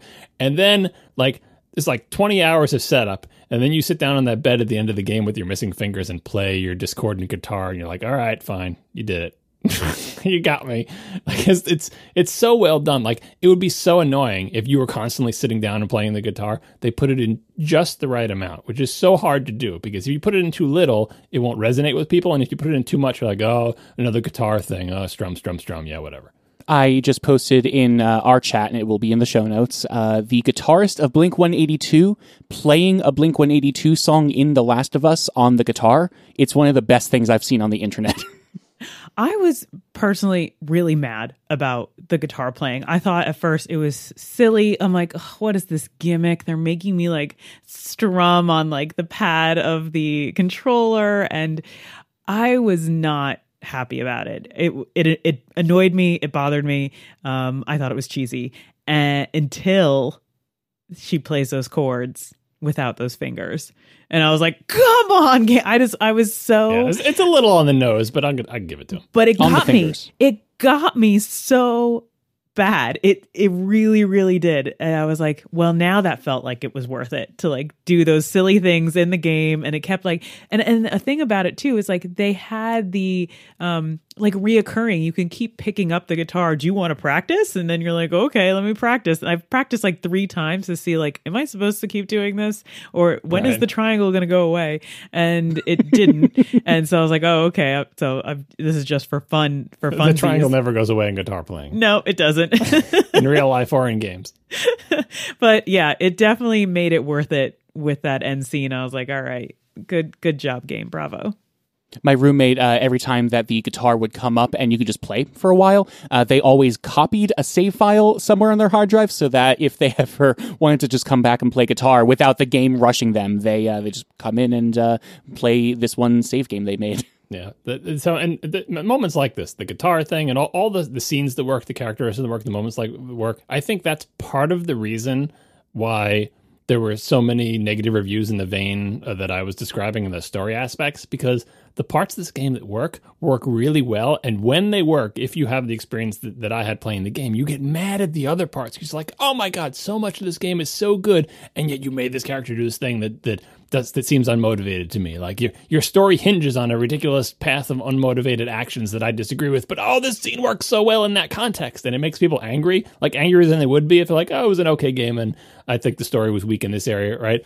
But because the good parts are so incredibly good, I feel like the reviews ended up being more negative because they're like, how how dare you do so well in so many areas and then these in this in this sort of in the backbone of the game have something that doesn't work for me. I don't I don't have any particular anger towards the game, but I do definitely feel like it's a little bit heartbreaking that that that the scenes that work work so well because then my brain races back to like, "But- wait a second, there's some stupid stuff there, right? Whereas the, the first game, like I said, brought me along the the entire way through. I feel like individual scenes and characters and stories in The Last of Us Part Two are better than they are in the first game. But it's like the first game for me anyway holds together more coherently and will always have a special place in my heart. It's almost as if I wish that like you could have sort of the first game with the expansive world that this has. Because the first game doesn't have that many characters. It's got uh, got a lot more of the infected and everything. This game just feels like it blew it out. It's like not only does it have a lot of characters, they're not just like random, you know, oh, I see them and I recognize their face and character model. There's there's an ensemble cast here and i think they all get time to be themselves. You get to know their personalities. You get to know like their situations and empathize with them and be angry with them and for them and you know like just mel versus abby and owen. All three of them have things that they are to blame for in their sort of weird love triangle thing but you understand how it all came about oh speaking of the one more unmotivated thing this not not to pick it up, but like you can tell me if I'm missing something here. The deal with, with Abby and Owen in the beginning, the, I think the game is trying to tell me that they can't get together because she's too preoccupied with avenging her dad's death to have sexy times with Owen. Is that am I mis- misreading this? I think that she is so preoccupied with revenge that that's her main motivation in life. That And she doesn't have time for love. she's not interested in a, a focusing on a relationship right now. I didn't pay mean, enough attention because I just wanted to play as Ellie. See, I, I think that's what the game was going for, but the one seed they had to hit that point had him trying to say, "Hey, let's get it on." Her going, "No, no, I just, I'm really just thinking about revenge against my dad." It's like, really? All yeah, right, well, really. I mean, think I about mean- like if you're career motivated and you're just like, you know what, I just I really can't have a boyfriend right now. I just want to motivated work. still have time for sex. Well, maybe they did just have a little bit, but but they couldn't have a relationship. Like a No, relationship is more than just sex. I mean, the way the game made it, they had a relationship though. I love the Ferris wheel scene and the jumping off. Oh, speaking of that, uh, Abby's fear of heights, which again, fine, cliche. Oh, it's a comes cliche back movies, around. it's cliche in books, but I got actual vertigo on the whole going along the path with Lev. Like when that Yes. elevator starts moving, they did such a good job with the camera. angle. I don't have a fear of heights. I'm not afraid of heights at all. But th- this game was able to induce the vertigo. I'm like, wow, that's amazing. I fell off that like four times. That very end bit. Mm-hmm. Oh my gosh, so many. I played it. I, I played this game partially on like a 40 inch TV downstairs and on my big 27 inch monitor upstairs, back and forth. And I played that sequence on the 27 inch monitor right in front of my face, and that was a bad idea for my tummy and my eyes. it was so good and so bad at the same time. And, and I love the dialogue between her and Lev during that, with this whole speech about fear bringing out the best in you, and she's like, "Oh, don't die, don't die." it, was it was so good. It was it was funny. It was suspenseful. Again, could you know like I was. Uh, Feel, fall short of saying, "Oh, this could be in a movie," because games are not like movies. Like if you just put that on the screen with that pacing, it wouldn't make for a good movie. Scene. I don't know. But I'm a big game when- watcher. I love watching someone play a game. I think that's different too because you know you're watching a game. But like when you're in it, it feels the pacing of this game feels right. How Mm-hmm. long that sequence takes, all the different things, the the ramping up of like how high is this building? What are we going to go across? Now we're going across this. Now it's even skinnier. Now it's on the top. Now it's on the side. And then of course you do fall at the end, which you can't help doing. And but you think you might be able to help, and you're like, but you, you, you great. That was an amazing sequence. this game has a lot of heart and story and a lot of scavenging, but there is combat. And I think that we should uh, talk about it as it amps up in the middle of the game. We have some like new enemies that I'd like to bring up, uh, particularly part of the infected. I like that they have the scramblers. And then we also have a couple like main boss monsters that are quite uh, disgusting.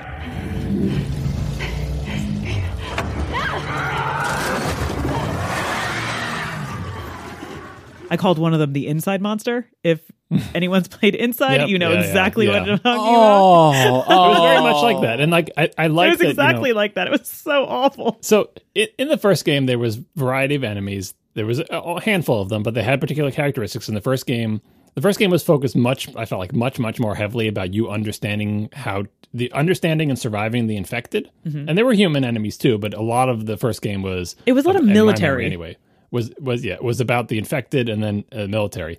And in this game, you're like, okay, well, we got to amp it up, right? There's got to be new enemy types. And I thought they did a great job of bringing new enemy types that weren't ridiculously over the top, but the inside monster is a perfect example. Like, you know, they're they going to do that eventually, but they didn't do it too much. Like they say, oh, this is the this was the source of the infection in Seattle. So of course that's where the most infected are and the most fungus. And yes, of course that's where the inside monster would happen because it's the most of those guys banging together and they all wad up into one big giant wad. it makes perfect. And then one of them breaks off in the middle of the combat and now it's running around after you. Oh, it's That- horrible. Oh, and then when they pop out of the wall, when they come out of like the biggest walls. yeah. Another, another variety of just like oh they're part of the wall and that it's just yeah they're they're all really good. I love Abby's line when that happens. Doing that. And I love that she exclaims that because that's exactly what I said. Every time like one of the infested pops out of the booger wall, you're like, ah, just st- stop it. the uh, that creature's little cocoon that is covered in blood as it like came out from the fungus and blood. Oh, that was one of my favorite pieces of set design ever in a video game. it's called the Rat King the Rat King. uh, officially. Yeah. All hail. Yeah, and I I did I liked the fact that they didn't put health bars on the boss because it made me like run. I'm running for my life, especially like that big one in Seattle. Yes. I'm running for my life through that level. Like, here's one thing I don't know. Like when you kill the thing, eventually you go out through this particular place, right? There, first of all, when I played that, there's no way I could have. You can't. I don't think it's if you don't already know where that exit is, you're not going to find it because you're running from your life from this monster. And the game does such a good job of like rubber banding it so that the monster almost gets you, but if you're smart and run and dive and jump and go through windows, is always like an escape route if you're Yep. smart enough to find it, right? So it oh, it's like it's like right on your tail the whole time. I did wonder after I finally killed the monster because I'm running around, I'm shooting, and I'm like, am I doing it wrong? Is this monster impossible to kill? Should I be running away from the monster? Eventually, I kill it, and you feel such relief because right to that last blow, you have no idea it's near death. It looks the same as it did in the beginning of the fight. I'm, uh, I'm throwing, you know, dynamite at it. I'm shooting it with shotguns. I'm firing handguns into it. I'm running out of ammo, and it finally dies, and it feels so good. And then I find the exit. What I always wonder in this type of game, which is probably the thing I shouldn't be wondering because it's not an open world game, is if I knew where that exit was, could I have just run into this room and gone right to the exit and left that thing? You have to kill it, right? There is a part of the game. I think it's in one of the the, um, the falling down hotel that you're going through. You can run to the very back door when you could have like stealthily or combatively made your way through like this entire hotel of infected and get through the door. I don't know if that's the same for the Rat King inside monster. Yeah. Um, I I couldn't find it uh, until I killed it. Yeah, I, I wouldn't have wanted to want to rave it anyway because again I love those scenes and they and the same thing they make it go on just long enough, but having no health bar makes you wonder like, you know, like am I am I going to die? This thing seems unstoppable, right? I mean, you do see parts of it blow off and you see more blood go on it, so you feel like you're making some progress, but it seems especially if you have it on if you have it on anything except the most easy difficulty level, you got to pump a lot of dynamite and ammo Oh, yeah. into that thing to kill it. Ellie has a couple um it'll trigger a couple like uh dialogue lines as you're killing it and you're like, "Ooh, I made it to a new dialogue line, so I must be doing well." like, right? Right? Yeah, you feel like you're making some progress. anyway. Exactly. Uh, speaking of running all the way to the end of level, there are two other moments I want to bring up uh, from The Last of Us 2. Uh, the first is when you're in the subway car area where a bunch of wolves are killing a bunch of infected. Yes. ru- running around you. And then the second I want to bring up is when a bunch of scars and a bunch of wolves are fighting on the island. There are moments where your two characters that you play, Ellie and Abby, you have a choice of just hanging out and watching. You can throw bottles to try to like bring infected or other people over to another area, or you can hang out and fight. Or you can sprint to the end and uh, try to get out of there as fast as possible. And I think those moments are some of the best in The Last of Us 2 because they show all of the different factions fighting around each other. I'm going to say something really embarrassing right now. There were times where I forgot The Last of Us 2 was a zombie game because the things that I really remember about the game are the sequences on the island, the uh, tumultuous relationship between uh, Ellie and Abby, and all the other things that are not zombies. And I think one of the best things about the game is that you're constantly reminded uh, through both gameplay, dialogue, and the general story that there are so many factors in play, so many human and natural factors that uh, play into the your experience of this story. The same thing happened to me, Brian. I totally forgot at times. I'm like, oh yeah, there's infected in here too. Like all of a sudden, one will jump out at you, and it's like, shh, here's a clicker, and you're like, wait, a clicker? Wait, I'm playing. Oh my gosh, I'm playing this game. it, it brings you right back because sometimes you spend so much time without seeing any infected, and it makes sense because there are areas that have been cleaned out for civilization, and those areas are essentially protected from the natural now predators out there that that are the infected. And so it's it's really interesting when you fall into like these pits of infected because there are areas that are so bad humans can't go and the reason you can be playing in these areas is because Ellie's immune. So they have like these really cool things where it it just keeps moving the gameplay along where you feel like, oh, okay, I'm I'm fighting these these crazy wolves, and now I'm fighting the the scars, and now I'm fighting the infected, and it makes sense that you're doing this in all different areas because of the way the world has has become developed. Yeah, I felt like the uh, that's what I was getting at it before. Where like the first game had many more infected. This game felt like not only was there more combat with humans, but the, the humans felt so much more dangerous to me than the infected. Oh, now they're better Because at they- it. I mean, right? they had guns. Like, there's that, right? But they, like, probably the AI is not actually that much smarter.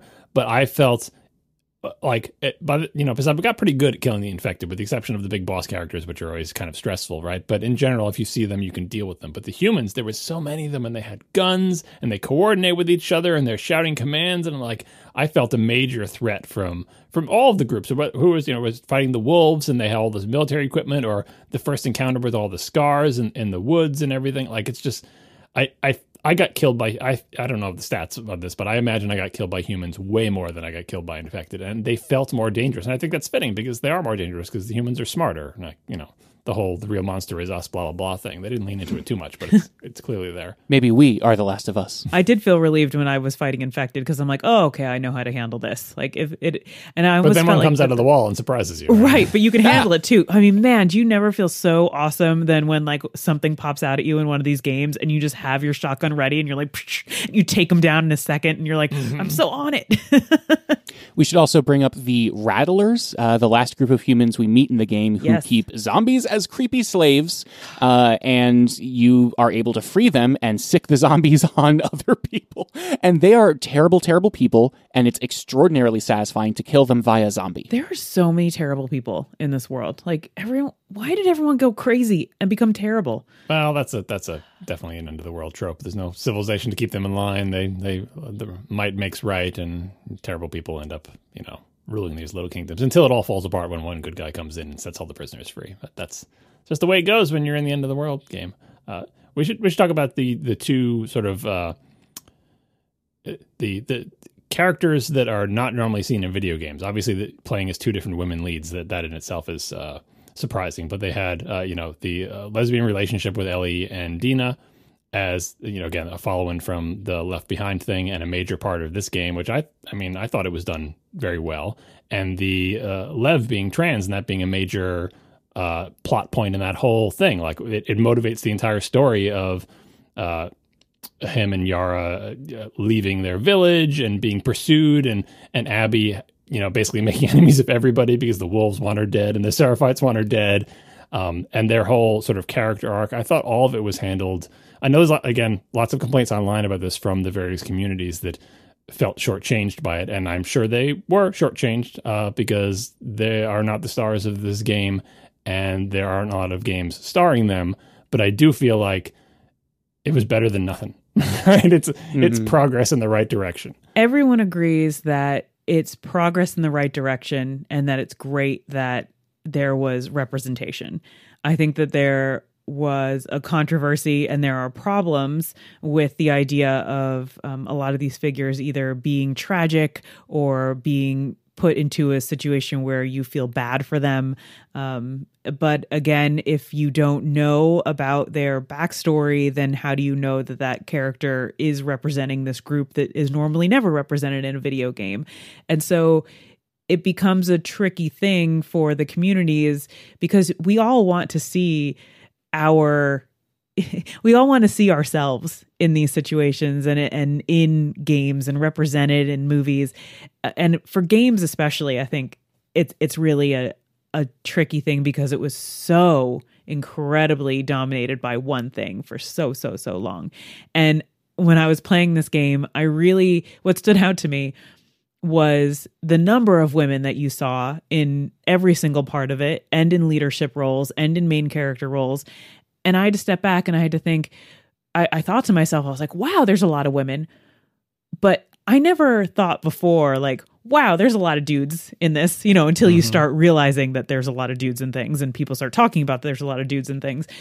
But with this in particular, I was like, I would have never noticed before, like that there's a lack of women, but I noticed an abundance of women. But when I stood back, I was like, wow, it's not an abundance. It's just kind of even. Like that's, Yeah, that's but it feels, right? it feels like there's an abundance when it's even because it's, it's so different to, Yeah, to see that's that. the problem with having you know having games continue to be sort of homogenous and dominated by a bunch of uh, white dudes as characters, uh, or even just white ladies as characters. Like when when you have like the rare trans character in a game, so much is put on that character's shoulders. Yeah. uh, and it's it's fair because if you're only going to give me one character every 17 years. you know, then of course I'm going to look at that and say, well, it didn't do all the things, and you, you could have done this better and that better or whatever. Whereas, you know, what about uh, straight white dudes? There's a million of them, and people complain about them in every game, but they're in every game. Like, so you can say, I didn't like that one, I like that one, I didn't like that one, I like that one, and this is like, well, let's all let's criticize the history of trans characters in AAA video games. Oh, that's a short conversation, right? And so, like. I, I thought I thought the characters were allowed to be full like many like all of the characters all of the characters in the ensemble were allowed to be full real humans with believable motivations not constrained entirely by their stereotypes except for the stereotypes that always come with the genre which is look this is a genre where a lot of people are going to die and so we're going to kill a lot of people off and they're not the main characters in the story so their screen time will be somewhat limited I mean, they killed a pregnant lady. That's pretty, uh, that's different. yeah, they were they were gonna. Yeah, I mean, these games everybody die, right? But like, you know, it there's there's so much on the shoulders of these characters, and it is it's justified to say, look, if you're only like if if you're only going to give me this one character, then yeah, I'm going to tell you, I'm going to put all of my heart and soul into explaining uh, how I felt about this one character because it's the only one, right? So I. I- Like I don't I don't fault the game creators. I think they did a good job with these characters. I liked all the characters. I liked how the story played out as not sort of falling into all the traps because the usual cliches are if there's a gay relationship the one the the uh, the non-main character gay person has to die because that relationship has to be tragic right? And they didn't do that in this one because Dina lives right? Um, and then trans like there's been so few trans characters in anything ever that the only cliche is this is entirely a story about being trans and that's the main point of the entire story and that's the only way it can possibly exist. And this game was like no that's not the whole story.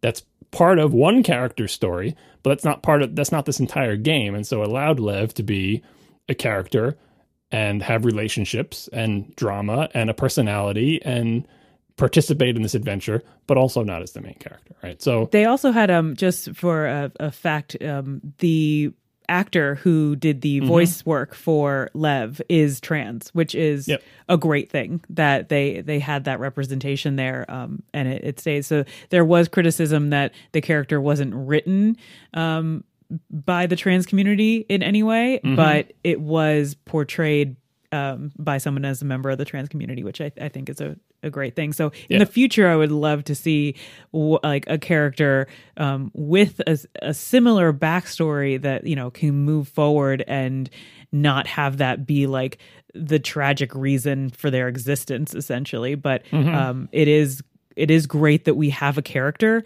in a AAA video game that we can even be talking about this with. So and, the, the, and a character that is, I mean, when you only have the one, it's good that in this game the character is admirable and heroic. And we like, you know, like it's like many of these, you know, of all the characters, you can look at it like, well, they're, we sympathize with them, but they're actually just cold blooded killers. Lev is not.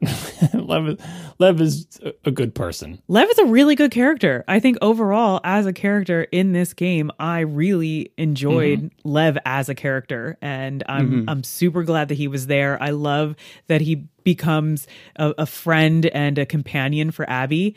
Uh, that's a wonderful thing. And the great thing about their relationship is that Abby isn't like Abby doesn't take care of Lev. You know, she travels with Lev and Lev helps navigate some of the the places that Abby needs to go and they they do help each other, but it never feels like Abby is like taking care of Lev. Uh, Lev can totally take care of himself and he, and he does often and sometimes even saves Abby and and that's really really cool. Uh, Same thing with Dina. The relationship with Dina I thought was very genuine and heartfelt. And Dina isn't a damsel in distress, and neither is Ellie. And they, you know, they're they're just two people. And you know, like I, I this is the type of area where representation is farther along, where you you do have more instances now of people who understand the experience of being gay actually writing gay characters in a more believable way than the typical stereotypes, right? Right. And It's so just I- another type of relationship. It's not saying like, "Oh, look at this Yeah. crazy thing." And I, I thought I, again the Left Behind DLC where where it's revealed that that Ellie is lesbian. Uh, I that was one of my favorite little bits of gaming ever. It's not very long that that DLC, but I, I feel like it's it's like one it's like one section of this game. It's like you know the museum section. Imagine like a DLC that is just one of those sections, and the whole part of that section is sort of these two girls sort of uh, realizing that they have a connection and that it's a romantic connection and just sort of that sort of awakening and everything. And and th- this game retreads a few of those steps and that Ellie doesn't know what Dina's intentions are, but Ellie definitely likes her. And it's like it's like the will they won't they thing, but now it's with two girls. And I feel like at this point in even in a video game, at least to me, it felt 100% natural. Whereas having the the trans character is like, wow, this is something new and special that we haven't done before. Um, and whereas the gay relationships, at least, there, it's like, okay, well, this is not literally the first time this has ever happened in a game. So I'm glad we're making some progress there. The one time where I thought that Lev's story veered slightly into like marginalized group stereotypes uh, was that I felt a little squidgy about the fact that uh, Lev being trans was used as a little bit of a plot twist and a reveal. And the more people that I've talked to, uh, the more uh, I realized that that doesn't seem to be that much of an issue because guess what? I missed all of the subtle references to Lev being trans before it was explicitly said in the game. Uh, and I also did the fullest of full media blackouts for this game that I've done for almost anything. And it seemed like common knowledge to a lot of people that, oh, this is the trans character. They show up at this point, and yes, good. Um, and I did not get that. So for me, uh, Lev being trans was a bit of a plot twist or a reveal as to why the Seraphites were really going after him in the way that they were. Uh, but the more people I talked to, the more I realized that that was on me for not realizing that uh, that was a uh, element of the story earlier than it actually was revealed to me. Yeah, I didn't have spoilers for that either, but I, I, I think I picked up on the hints soon soon enough. Yeah, I was picking up on the hints. I also didn't have spoilers, but I also, after playing the game, I started reading some of the reviews and just like trying to, you know, immerse myself in like reading as much about this game as I could because I couldn't get enough of it. Uh, and I love that some of the reviews, especially from just rando individuals online, were of thinking that the trans character was Abby just based on the way they look, like the absolute ignorance that is out there. It was like, oh, There are some bad takes. Oh, some real bad takes. And that's like what is so sad that like this game initially with a lot of the, some of the leaks or like some of the early criticisms like it was shot down by so many people being like oh i heard that was a bad game because of like you know garbage like that that was spinning around when really the story that's out there it's it's so much more than what a lot of people even could have possibly anticipated my roommate who was extraordinarily into The Last of Us 2 uh, warned me there was some controversy leading up to the release. And because I was on full media blackout, I didn't know what it was in regard to. So I played this whole game on pins and needles about like, oh, is Naughty Dog going to do the bad something stuff. bad? yeah. I was no, it was for, like- mostly like, the external players' controversy with their own like realities Yeah. that was the problem. Mm-hmm. It was not the game. Yeah, because I because I don't understand how you play this game and don't end up liking the relationship between Dina and Ellie, and don't end up liking Lev and Yara and, and Abby. Like I, I just like it's not. That's not a. I don't think that's a controversial take. They, they spend so much time with them, and there are so many you know well done scenes with these characters with good acting and good writing, having believable emotions and relationships with each other, and you're going to come out of this and like somehow not like that. Like I don't understand how that doesn't work on you. Like do you not have human feelings and empathy? Like and this is what this is why representation matters so much is like if you've never uh, you know uh, spoken to or seen or uh, uh, known anything about a gay person your opinions of of gay people are going to be totally ridiculous based on whatever mumbo jumbo you've been fed. Whereas if you've seen gay people represented in all media for your entire life in every possible role good guys bad guys funny people big people small people like everything and then you're just like uh, whatever and then you then they're just another character for you to deal with right and in this game this may be many many of the people who played this game i feel like it's probably their first time having any substantial interaction with a trans person? How many people have even seen a movie or read a book with a trans person? Like, it's just not as common uh, as uh, gay people right now, right?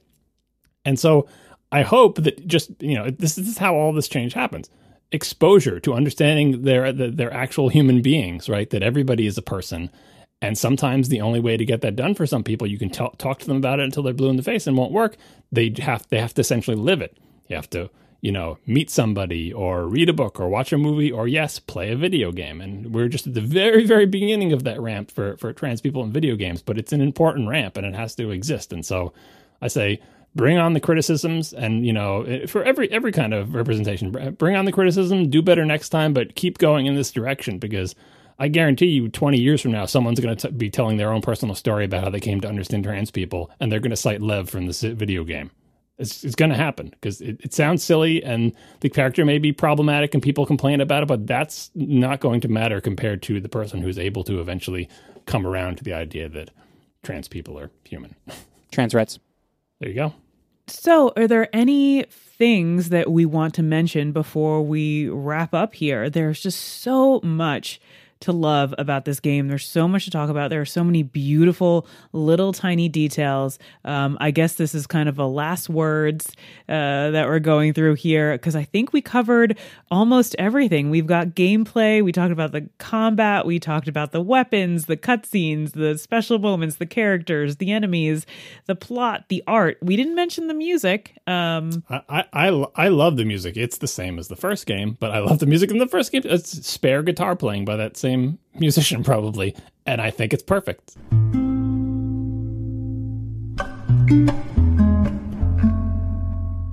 Any last comments?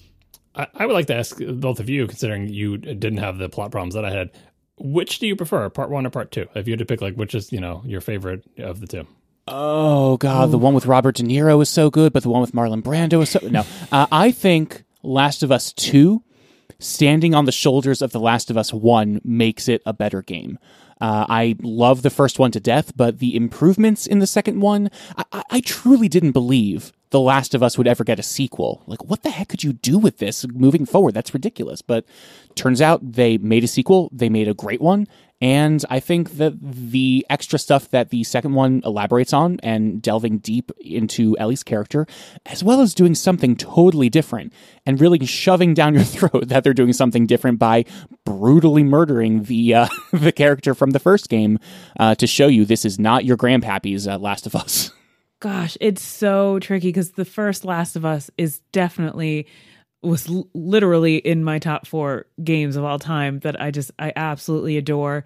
Uh, based on the story and the gameplay, I love scavenging through post-apocalyptic landscapes. It's just it hits all of my my little brain buttons for for a perfect game, and just the fact that there's another one. I don't know if it's just the culmination of both that that is just great. Uh, that make me it makes me happy that they both exist. That there is a second one. I I think that they're just so different. It's really hard to say one is better than the other. You have the it's top two. You got to pick one. No, I don't. My my rules, John. I can pick like as many four. top you have whatever I want. Them. You can't have two number ones. yes, you can. That makes eleven.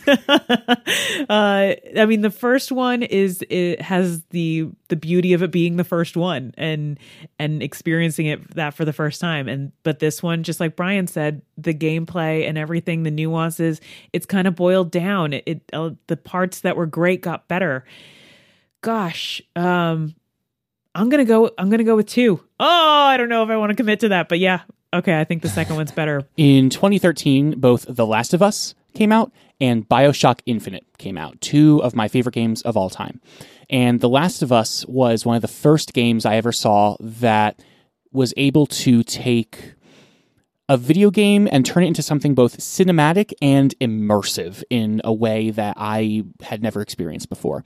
I will never forget, like we had mentioned with the cutscenes, I will never forget waiting for Joel's daughter to like keep moving as the cutscene continued, and I moved the joystick. I was like, wait a minute, this is gameplay. This is amazing. Uh, and the game being confident and courageous enough to do things that video games normally shouldn't do the reason I bring up Bioshock Infinite is because that game does some wild story things, but the entire time you are confined to a single, like, standard Call of Duty first person shooter perspective. And I think that ruins so many of the wonderful story beats that happen in the game in the way that The Last of Us, if that ever happened while developing Last of Us, that like the gameplay mechanics or the limitations of what it's like to be playing a third person action game. If that stuff ever got in the way of the story, the story beats, the acting, the dialogue, any of that, they were fine with just removing the gameplay from it and doing beautiful cutscenes while also adding in some button prompts that, like we've said, do not feel like QuickTime events. It does not feel like you're, you know, sitting there waiting to push the button to advance the thing. It feels like you're actively engaged in something heartbreaking, beautiful, and beautifully rendered. Uh, I think that The Last of Us 2, taking what The Last of Us did and improving on it, expanding on it, and doing it on much more beautiful, intense hardware is something that will be famous and infamous, I guess, in video games for many, many years to come. And I cannot wait to pay uh, 20 bucks to play both The Last of Us 1 and 2 on the PS5 at some point. Yeah, as I already said before, the uh, Last of Us One definitely worked better for me. This game, I'm definitely in the camp of being frustrated and angry at this game because I love the good part so much that the the the plot backbone part that doesn't work for me, I find so angry and frustrating. But I will definitely remember scenes from this game, and like and obviously technology wise, this game, like I said, this game is is just uh, it's so much better in every possible way than the first game, and the first game was already amazing. It makes me kind of wish that you'd get like I know they already remastered Last of Us, but if you re remastered it with everything from this game, you know, anyway, I, I love uh, the Last of Us, the original, combined with the DLC. I feel like that's an essential part of the game. And this game mostly makes me angry about what might have been from my perspective. But but like it's I will still hold up this game as like hey, if you want to see what's possible in video games, how well can this be done? This is like the pinnacle of of this type of thing. How well can you do actors with motion capture, you know, doing doing the voice acting in a constrained linear story with incredible amount of detail. Like this is this is the best yet, right? I was I was blown away by Uncharted 4, which was a long time ago, and this obviously a very different setting, a very different game style and tone and everything about it, but from the same developer, and you can see the progress. Like where have we come from The Last of Us, Uncharted 4 to this? It's such a progression, and I just I can't wait to see with the same developers do or the same team or the same sort of you know may, maybe this is the last gasp of this type of game. I don't know if they're going to change the gameplay conventions because you know all the gameplay stuff we talked about is it's within a genre and that genre has limits. And kind of like how zelda sort of broke out of its previous limits after many many decades and went open world and actually pulled it off i would love to see these developers maybe not break out to open world, but but eventually get to the point to say we've taken this style of game as far as it can go. Now there's the next leap. That would be terrifying for me, but I would love to see what what they could do. Overall, in this game, I found so much joy picking through the landscape and experiencing all of the scenery and all the work that went into the art and the details, just like we said in the very beginning. I, I love that there is so much of that and you can spend a lot of time just enjoying the tiny details. There's a moment where there's a d&d table in an apartment building. Yes! Yes so good. It was like all set up, and like the two guys that lived in the apartment, you found a note from them. They were total nerds, and they were. It was it was wonderful. Um, in addition to that, there were like there was this gym that you could go through, and every single little detail that was around in a gym was there, but you know, just like decayed a little bit, and it's it, all the balls were deflated. It, it was just it was wonderful. And it's like that kind of stuff speckled with like this great stealth combat.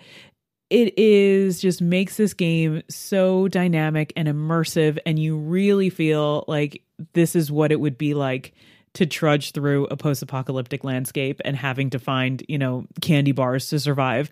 But it was that's what really brings me joy for this game and it it just puts it up there above so many others because I don't know anything else that has put this much detail into the scenery and the way you can inter- interact with it all and finding all the different stores to pick through.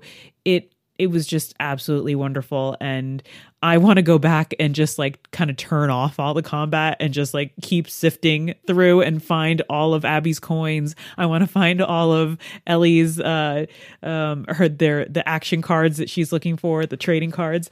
It's it's just one of those things that uh that that's kind of what I want to do now that I've I've succeeded and gone through all of the hard combat. I I now just kind of want to enjoy and and find things. All right, what do we got? Cool. I want to thank our panelists for joining today. Thank you, Brian, for coming on and discussing this wonderful game. If I ever were to lose you, I'd surely lose myself. And John, thank you very much for coming on. I'm I know that there isn't a video game that you haven't talked about on the Incomparable. Yeah, well, I I I enjoyed playing this game. In fact, I, I went back through like the the cutscenes on YouTube to refresh my memory, and it was like I was living it all over again. I'm I'm ready uh, for all my complaints about this game, uh, and you know uh, the criticisms I have. I am absolutely ready for Last of Us Part Three. Bring it on. Oh, you think it's going to actually happen? I have no idea, but I'm saying if you make that game, I will 100% buy it sight unseen. I can count on three fingers the reasons why that shouldn't happen. Oh, right. Oh, too soon. I am sure there are a million things that I wanted to mention, but if you've played this game, you know, and if you haven't, you need to. And The Incomparable will be back next week. And until then, may your survival be long and your death be swift.